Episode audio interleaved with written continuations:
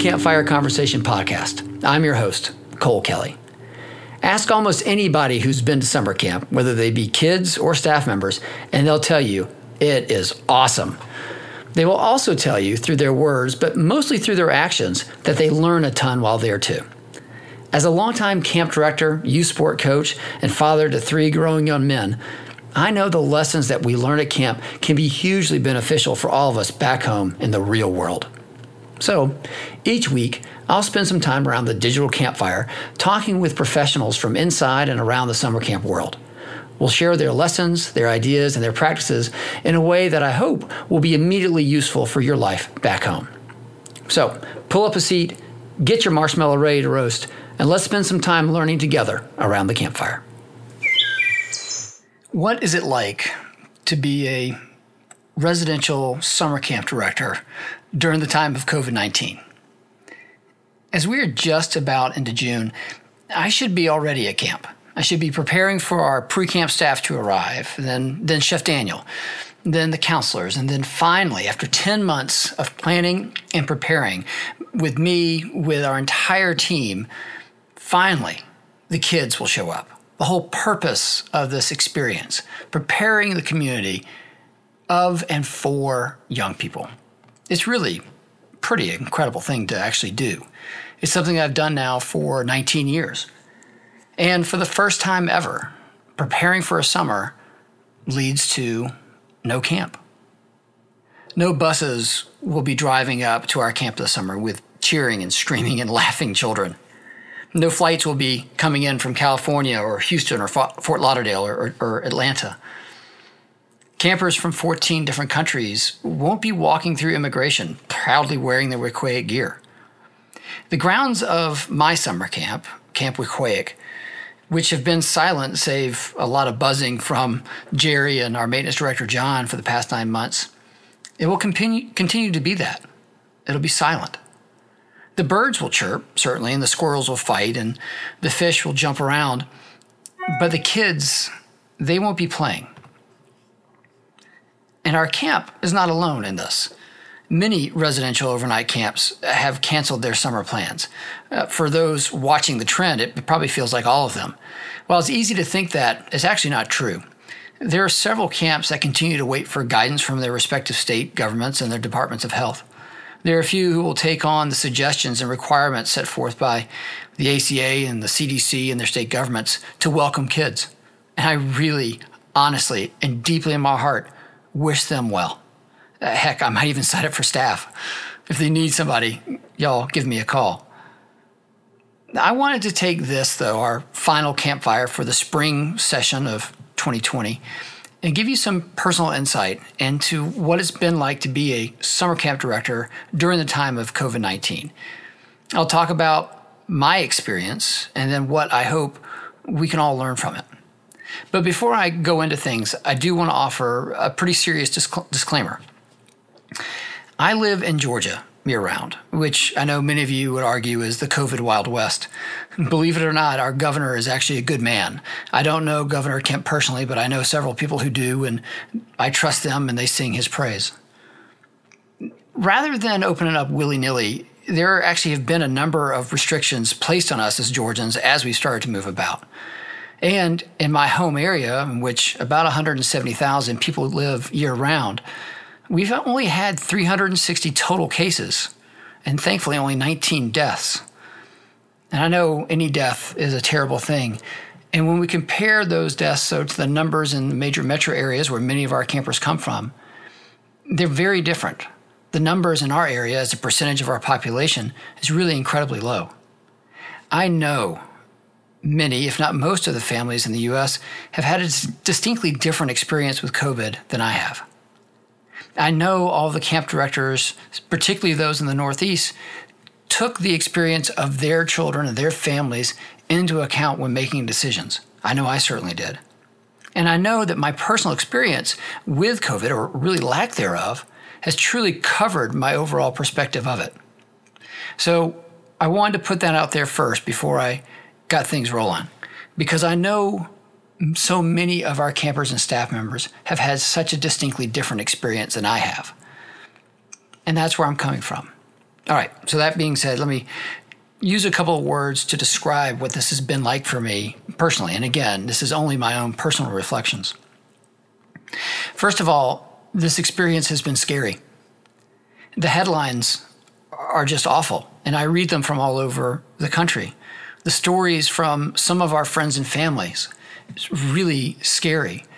I do know friends and families who have have lost loved ones from this, several of them, in fact.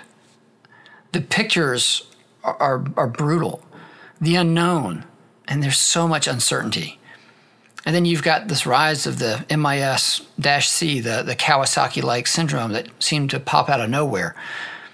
Seeing the camps close, that up and down the East Coast, that truly scared me professionally, I sat there and thought, what does that mean for us?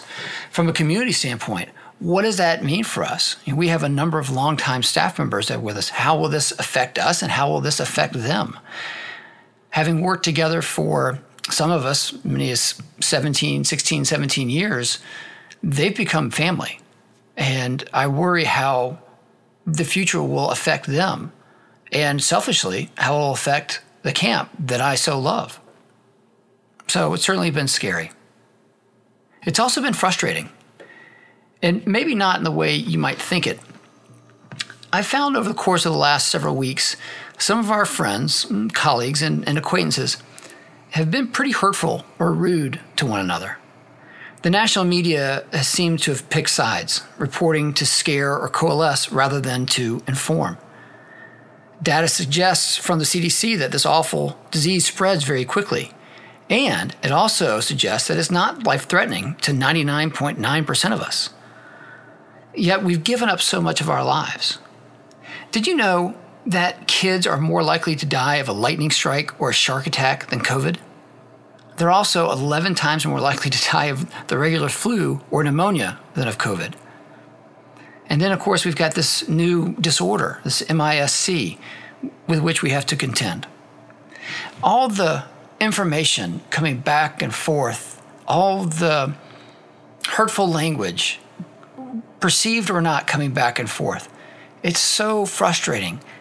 As a camp director, I just want to get everybody around the campfire and sing a bit and talk about it underneath the stars. And that can give us a better sense and a place from which to move forward together.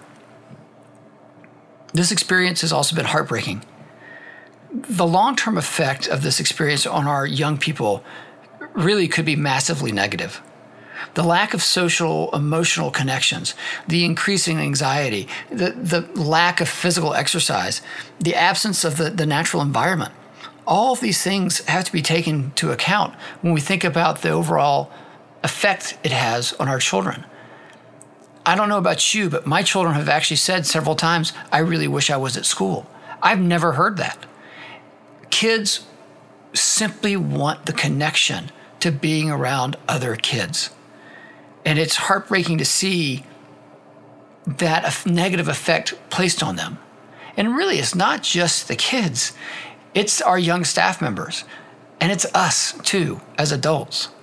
We're getting to the point where we risk becoming calcified in our fear and separated and I know I don't talk about religion very often on this podcast, but C.S. Lewis had one of the most gripping ideas of, of hell, really, that I've heard when he talked about people living in these small villages. And when you got upset with somebody, your house moved further away automatically and further away and further away.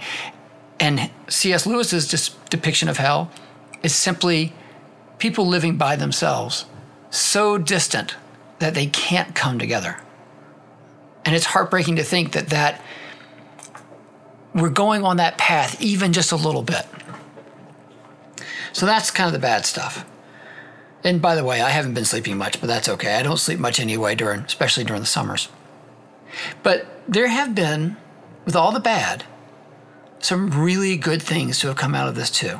And I really don't want to shortchange that because there has been some beauty that have come from this, and there has been some inspiration.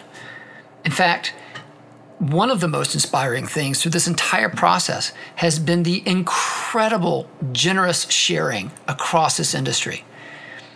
I now have men and women who I knew professionally that I now know who they are because I've worked so closely with them in a crisis. I know that they all are willing to share. I know that they all want the best for young people, kids and staff alike. And that's a really inspiring, refreshing thing. I was on listservs or Slack groups with camp directors from all over the country and really all over the world. And they were sharing without any hope of getting anything back because they simply wanted to educate and share their experience. The commitment that people have had for our young people throughout this entire process has been so refreshing and so wonderful and so inspiring. It's also been very warming. Believe it or not, I have laughed a ton with our campers and with our staff. We've talked on Zoom calls and we've talked on the phone and, and, we've emailed back and forth. And so many times I'll get these crazy jokes, you know, from our kids or from our staff or from our parents um, about what's going on and the future. And I just love the fact that people have for the most part, and for many parts, kept their sense of humor through this entire experience and done what they could to help others. Seeing how people have reached out in so many good and thoughtful and meaningful ways to those who simply need that touch point whether it be someone in a nursing home through a pane glass window, or maybe it's giving something to the local area charities, or if it's delivering meals, or if it's writing up daily jokes and posting it on uh, the sidewalk so that people can see it as they stretch their legs. There's been so many wonderful things, and this crisis has brought out the best in many. And I got to tell you, it's also been really challenging. I am emotionally drained. I'm so tired. and the thing is, there really is no honeymoon for this experience. Besides the incredible fortitude of our staff and our wonderful attitude taken by our families and our summer staff, there's very little in my mind to celebrate. We're looking at a really quiet summer at camp. And yet, and yet, this does not change the challenge that we have for the future and that's bringing our kids and our staff members back to camp safely. As camp professionals, we figured out how to mitigate so many risks over the course of the last many, many years. I personally have dealt with H1N1, SARS, impetigo, accidents, bad decisions, unhealthy trees, pools, lakes, automobiles, golf carts, broken hearts, and yet we've still had a thriving community. COVID is a big risk for many people, and yet it's not for so many others. I do know one thing I know that we're going to figure this out, and we're going to figure it out together.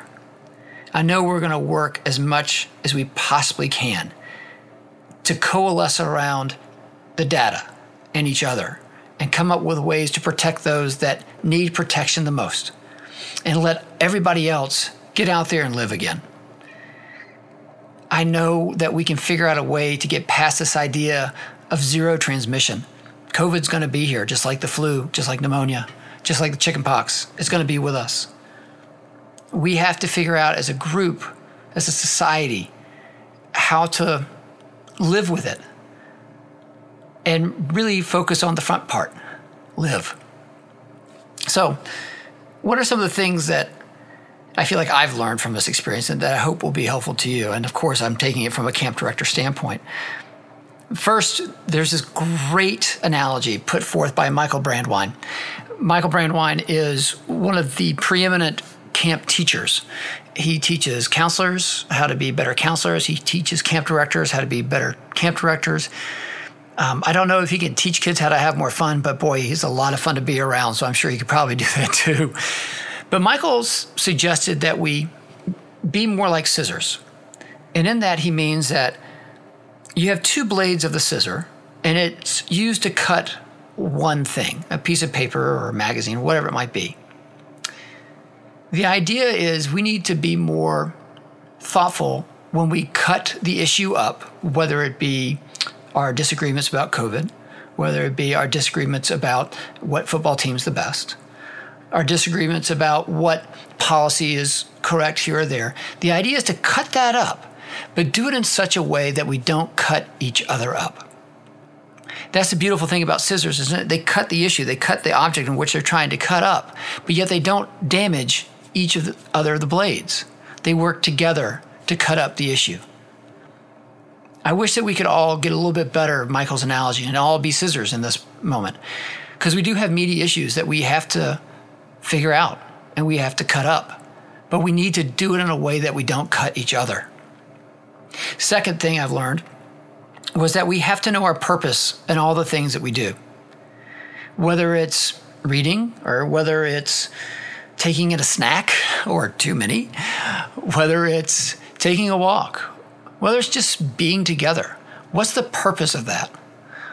And I'm not suggesting that you have a laminated 10 point plan for each situation. Rather, go into each situation intentionally. If you want to spend time with your family, put your phone away and just be with your family. If you want to take a walk with your dog, be where your feet are rather than in your phone. Walk with your dog and enjoy the experience. If you're looking for information about COVID, think about what you want to find first and look for that. And might I suggest, read the things that you believe you might disagree with and figure out why. That's been one of the best things for me is uh, to, in order to understand the entire picture, is to argue this, the situation both ways. And to do that, we have to read. And we have to read with intention, not just the headlines, but all the information below it. We've got to share that's the thing that I might have learned the most through this process is the outpouring of sharing that's happened throughout the camp community and all the surrounding pieces. The more you share information and ideas in support of each other generously and humbly, the better off you'll be, the better off your surrounding area will be, whether it be your family, whether it be your neighborhood, whether it be your industry. I know that some camps will not be able to come out of this experience and be the same that they were in the past. But I also know that those who share generously will have a community and an industry that has become better because of their time and because of their sharing. And I truly believe that that's true, not just of the summer camp industry, but for all. And finally, the thing that I've learned through this process is remembering to play the long game. Camp is not only about just this summer, it's actually about the community that we get to build over many, many years. I've had so many heartwarming and chill inducing and emails that have made me cry from our oldest kids and some of our most recent staff. The outpouring of love and the connection that we have built doesn't happen just over one three week moment, although a short period of time of, in a place that makes you feel like you're your best self, you want to come back to that. And over the course of many years and playing the long game, you can truly see people grow and change you can see how their schools, their parents, their friends can mold them. And you can also see how camp, in just its little bitty ways, can rub off on the child as well. And then you see the child become a young adult and then an adult. And that's the beauty of the long game is you see the continuous motion of time and how it affects that young person and how they affect you the greatest gift of camp is that relationship, is that connection.